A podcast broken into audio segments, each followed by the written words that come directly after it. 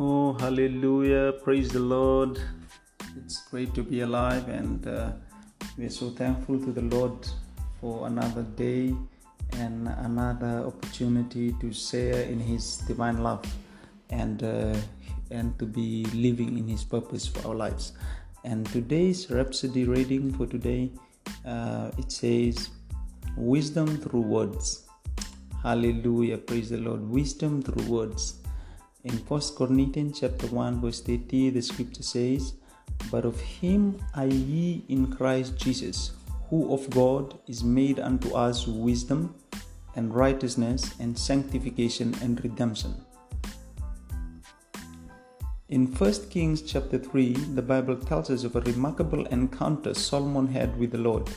Solomon had offered more than a thousand burnt offerings to God in Gibeon.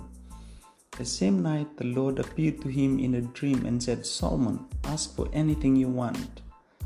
In response, Solomon answered, Give therefore thy servant an understanding heart to judge thy people.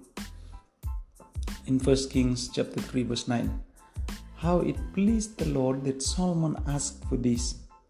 But here's what I want you to notice.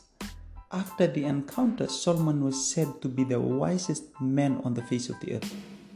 The Bible says, And God gave Solomon wisdom and understanding, exceeding much in largeness of heart, even as the sand that is on the seashore. And Solomon's wisdom excelled the wisdom of all the children of the east country and all the wisdom of Egypt, for he was wiser than all men. In 1 Kings chapter 4, verse 29 to 31, how did Solomon get the, the wisdom? God only appeared to him in a dream. There was no physical contact, but God spoke words and wisdom was imparted to Solomon. In 1 Kings 3:12 in the ESV translation, the Lord said to Solomon, I now do according to your word.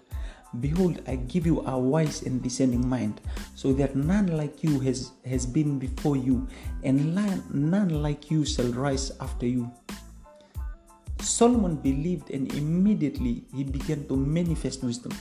God gave Solomon wisdom through words. He said it and that was it. Did you know that he did the same for us? Only that in our case he gave us something greater than what Solomon had. Our theme verse says, Christ Jesus has been made unto us wisdom.